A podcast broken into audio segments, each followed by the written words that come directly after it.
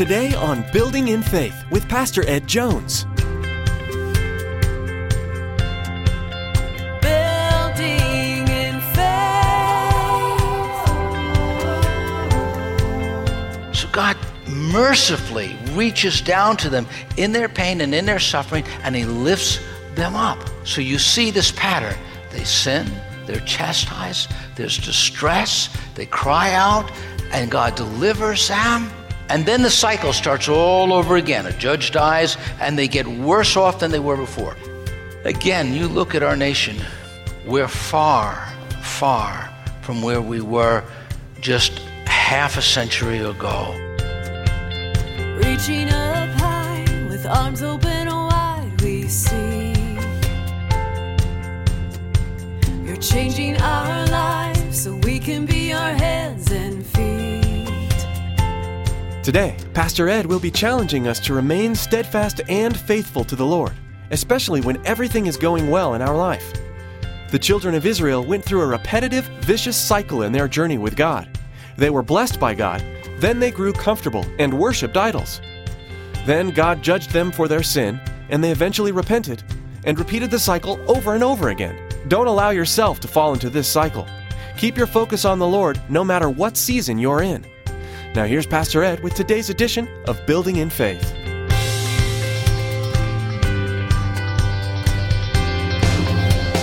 Building in faith. I have been in a series on the book of Judges. We're going to continue that series. And I, I want to ask you have you ever known someone, maybe they were in high school and college, and you thought, surely they're going to go real far in life? I mean, they have success written all over them. And then you see them at maybe a 20th anniversary or something like that, or after 10 years, and, and they're just, man, they haven't done anything. And it really surprises you. You look at them and you say, boy, what have they accomplished? I thought they would do so much more. Well, in the book of Judges, that's sort of the story of the people of God because in the book of Joshua they have all of these victories and they're going into the land of promise and winning all of these battles, incredible miracles taking place. But then when you turn to the book of Judges and it has two introductions, the second introduction sort of brings you back to chapter 24 of Joshua's chapter, and it actually recaps some of the things that happens there. And it is a flashback going back to chapter 24, and it reminds you that they had these incredible victories, but now those victories are turning to defeats.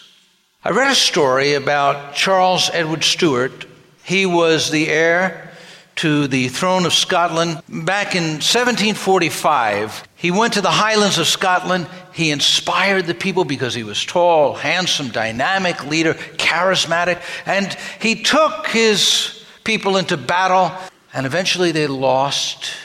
Many lives were lost. And he fled from Scotland to France, and he began to plan and prepare for one day to retake the throne. But he got caught in all sorts of vices. He became an alcoholic. He went through a series of marriages, broken marriages, and he just, in 20 years, none of his friends, former friends, wanted anything to do with him. His story was a tragedy. I think about the story of a great preacher, Robert Robinson. He was converted to Christ during Whitefield's preaching. George Whitefield was a great evangelist in both the United States and uh, England. And this man, Robin Robinson, was converted, and he was brilliant. He was saved at 17 years old. Very shortly after, he took a large Baptist church. He wrote several books. He composed songs. One of the songs that he composed was Come Thou Fount of Every Blessing. And the last stanza of that goes, Oh, to grace, greater debtor daily, I constrain to be. Let thy goodness like a fetter bind me, my wandering heart to thee. Prone to wander, Lord, I feel it, prone to leave the God I love. Here's my heart. Oh, take and seal it. Seal it for thy courts above. What a beautiful, beautiful verse.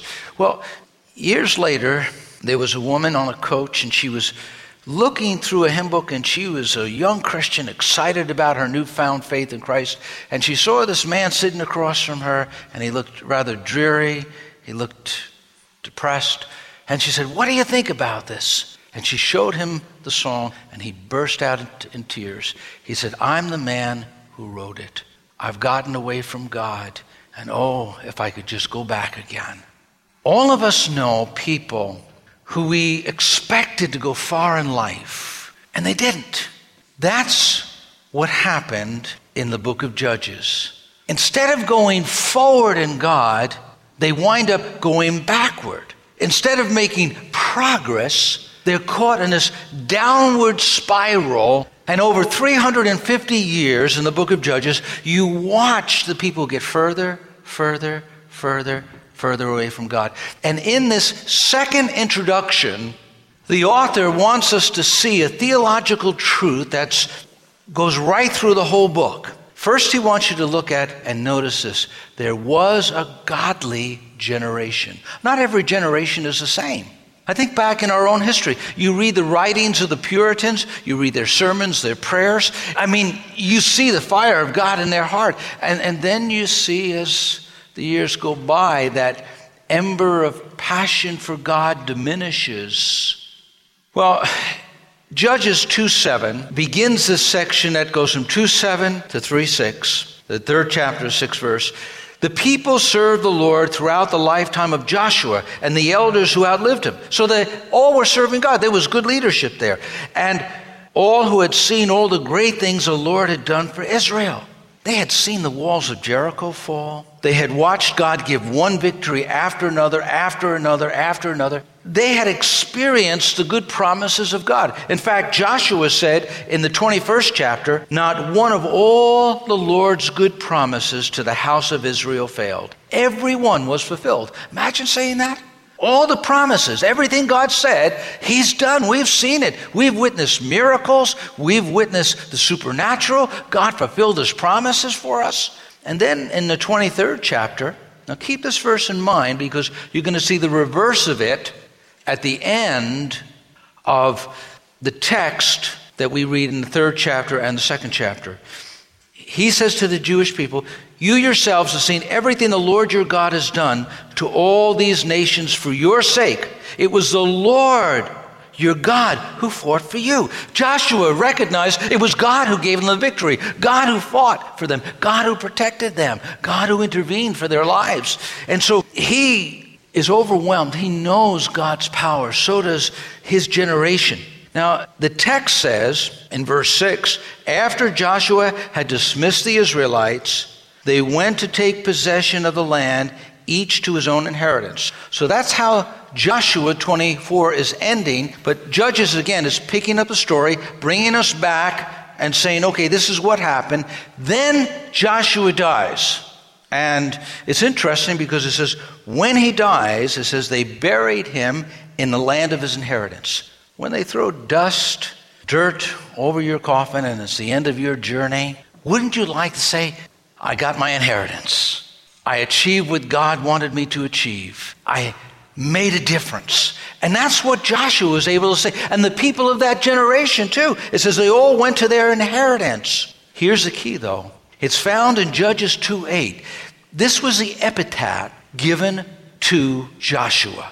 Didn't have a big record of all of the battles he won, of all of the strategies he developed.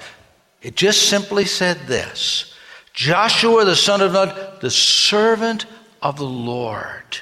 What a high accolade. Joshua, the servant of the Lord. There's nothing better that could be said about you than you're serving God, that you're His servant or you're His slave. You're, you're listening to His voice, you're following Him. And that's what was said of Joshua. It didn't talk about, again, all of the victories, it didn't talk about all of the wars and all of the conflicts. Everything was summed up. He was a servant of the Lord. And because of that, he obtained the promises of God. When we stand before God, it's going to be on how we served Him. It's not going to be on other things, it's going to be on how we have served our God. Now, C.S. Lewis said, History is a story written by the finger of God. God wants to co author your history, your life. He wants to write with you the story of faith and victory and triumph if you'll allow Him to. This was a godly generation. That godly generation was marked by seeing the promises of God, seeing things come to pass that only God could do. Now, what happens is that generation dies, and there's another generation, and the elders die, and then you read of a godless generation. You had a godly generation in Joshua and those who followed him, the elders who outlived him, and then you have a godless generation. It says in verse 10 After that, the whole generation had been gathered to their fathers. Another generation grew up who knew neither the Lord nor what he had done for Israel. Now, I take that to mean not that they didn't know the stories of Egypt and the stories of the desert wanderings and the stories of the land of Canaan, but it wasn't real to them. They didn't have a personal relationship with God. It was second-hand faith. It was a nominal faith. There's a saying, a German saying, that a shadow cannot produce a shadow. And if you don't have the real substance, you're really not going to have an impact. You know, that first generation, they knew the Lord, they had a relationship with God, and they influenced that second generation some. But as the generations went down, they got further and further and further away from God. What happened?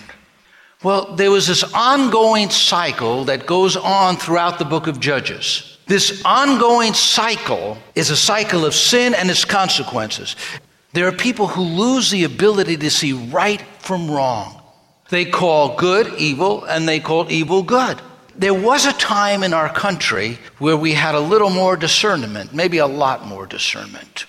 I think about how difficult it is now for clergy all over the country if they want to pray in a public meeting to mention the name of Jesus. They don't want to hear Jesus' name in a public prayer.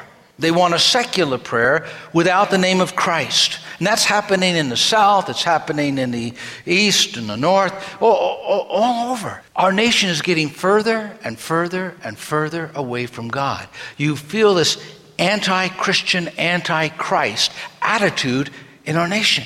And years ago, decades ago, when I was growing up, I, I remember there was no trouble distinguishing what wrong sexual behavior was.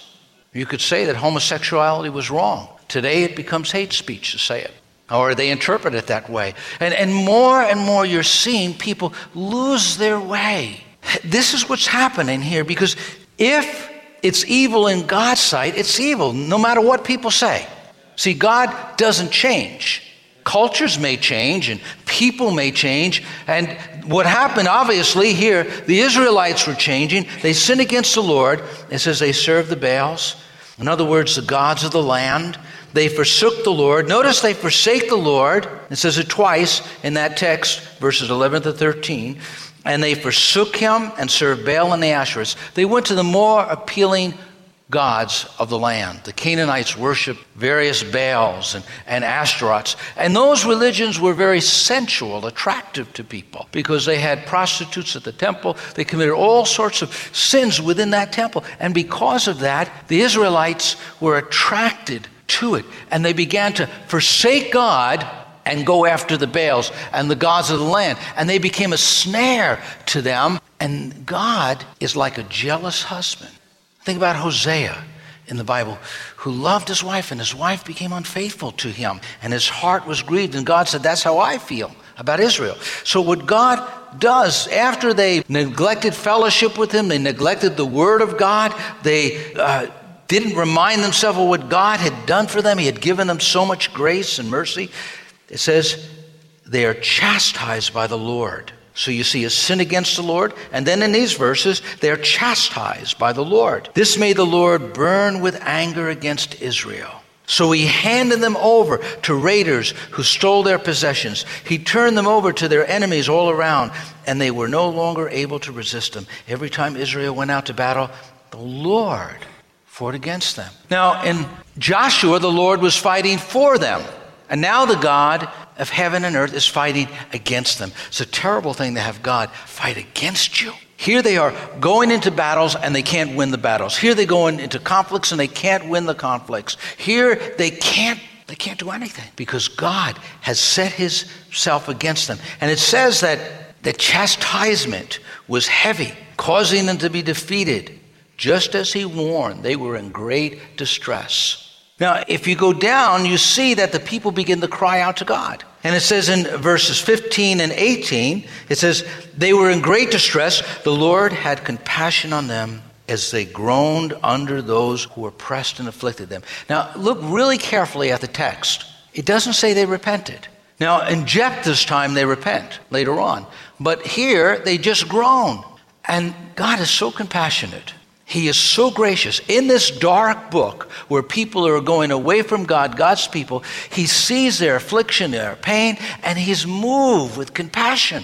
I mean, you see somebody, maybe they're hurting and they're hurting because of choices they made in their life, and your heart is sometimes moved, even though they brought that upon themselves. Well, God is so much more compassionate than any one of us. And so he hears his children, his people who have gone from him, and he's moved with compassion upon them. And then what he does is he sends a deliverer. Now, this is a pattern that you find throughout the book. They keep on going through this cycle. Then God sends deliverance. He raises up a judge. Now, notice it's God that's doing it. Then the Lord's raises up judges who save them out of the hand of these raiders. Whenever the Lord raised up a judge for them, he was with the judge and saved them out of the hands of their enemies as long as the judge lived, for the Lord had compassion on them. So God mercifully reaches down to them in their pain and in their suffering, and He lifts them up. So you see this pattern. They sin, they're chastised, there's distress, they cry out, and God delivers them. And then the cycle starts all over again. A judge dies, and they get worse off than they were before. Again, you look at our nation, we're far, far from where we were just half a century ago. Our morals, our view of life, the paradigm in which we view life, all of the things that are going on. And things are going to get more and more difficult in our nation. It's just going to happen. And as that happens, as we've set the course away from God, I know that uh, President Obama, on his first presidential address, said we are no longer a Christian nation, and that's the direction it's been going in. We're no longer a Christian nation. You see the constant persecution against Christians. Billy Graham had a, an ad out in, uh, I believe it's Charlotte where he lives, it took out a whole full page ad, and he was saying that gay marriage is not the way to go. And do you know in 15 days, the IRS audited him? There was another organization that supported him, and they too just, now they were cleared of everything because they, you know, are very, they're very conscientious to do things right. There's some things going wrong in our nation, and it is becoming more and more difficult to take a stance for Christ. Whether it's a college campus and you want to have a Bible study, whether it's in the public arena and you want to pray in the name of Jesus, where Christians are being labeled as fanatics. Well, what's happening is our nation is becoming more and more anti Christ, anti Christian. And as Christians, we need to take a stand. And, and we need also not to let the culture shape us into the mold of what it is like today. We need to be able to go against the culture. The Jewish people just didn't think. It seemed like they just got caught in that cycle over and over and over and over again for 350 years. I read a story about Christopher Miller. Anybody hear about Christopher Miller? It was in 1999, he goes into Toms River, New Jersey, and he robs a shoe store. He gets caught and he gets 15 years in prison. I thought, boy, that was a long time for robbing a shoe store, 15 years. Well, he got out. 15 years later, he went into 25 years of age. He got out at 40. The very next day, he took a bus from Atlantic City to Toms River, New Jersey, went to the very same shoe store, and he robbed them again.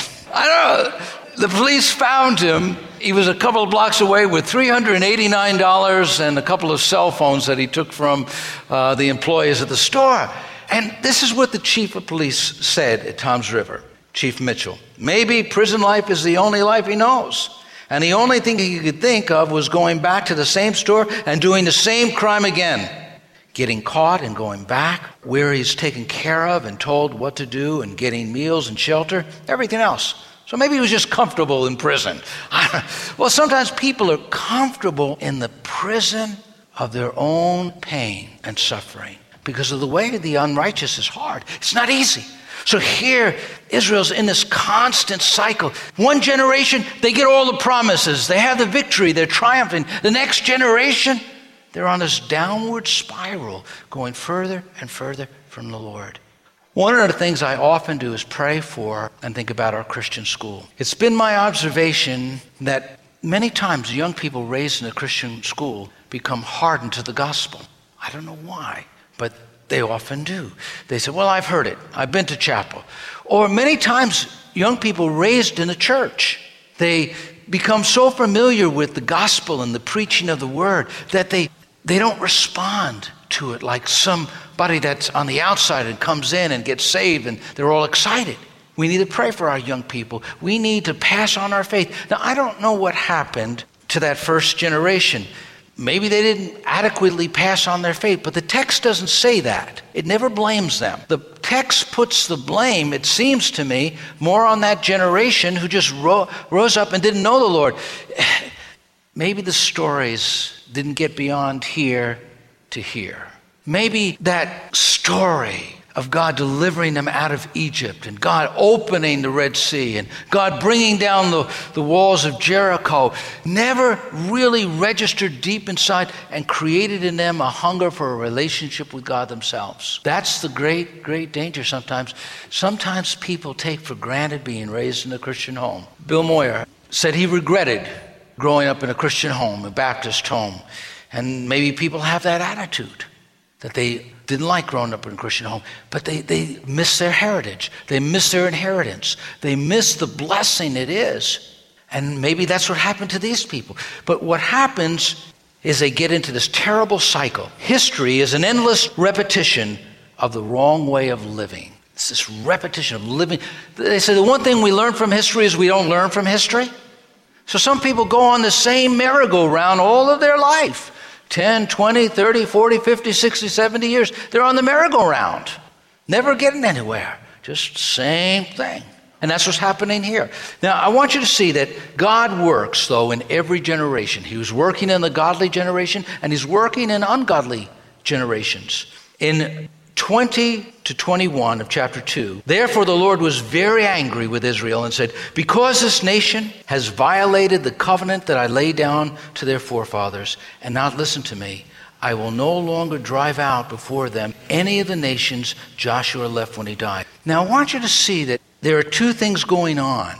One, you have the intention of God at the very beginning, and then you have another intention of God at the very beginning. One, you see, God was angry with them, so he wasn't going to give them the victory when they try and drive out the Canaanites and the various people of the land who God asked them to fight against. I want you to see that God's original intent wasn't to drive them all out at first anyway. But what he was doing is he was testing them, the necessity of testing. If you look at chapter 3, 1, 2, and 4, it says this These are the nations the Lord left to test the Israelites who had not experienced any of the wars of Canaan. They did this only to teach warfare to the descendants of the Israelites. What God was doing is He was training them to fight. Building in faith. Throughout the history of the nation of Israel, there have been various forms of leadership. From the creator of heaven and earth, to kings, to judges. The book of Judges details the time when God chose judges like Othniel and Deborah to make right ruling in Israel. Join us each day as Pastor Ed shares with us, verse by verse, from the book of Judges. You've been listening to Building in Faith, the radio ministry of Dr. Edward Jones of Faith Assembly in Poughkeepsie, New York. Now, we want to encourage you to log on to buildinginfaithradio.com and spend some time getting to know us. Visiting the website will also help you stay current with what's being broadcasted here on Building in Faith. At the website, you'll find today's message for you to listen to again, download, or even post to your Facebook page to share with your family and friends. Again, that's all available when you log on to buildinginfaithradio.com. Or, if you'd like, you can always give us a call. Our phone number is 845 462 5955. That's 845 462 5955. Well, that's all the time we have for today. In the next edition of Building in Faith, Pastor Ed will continue teaching verse by verse through the Old Testament book of Judges. So be sure to join us. Until then, may God richly bless you. Your word restores.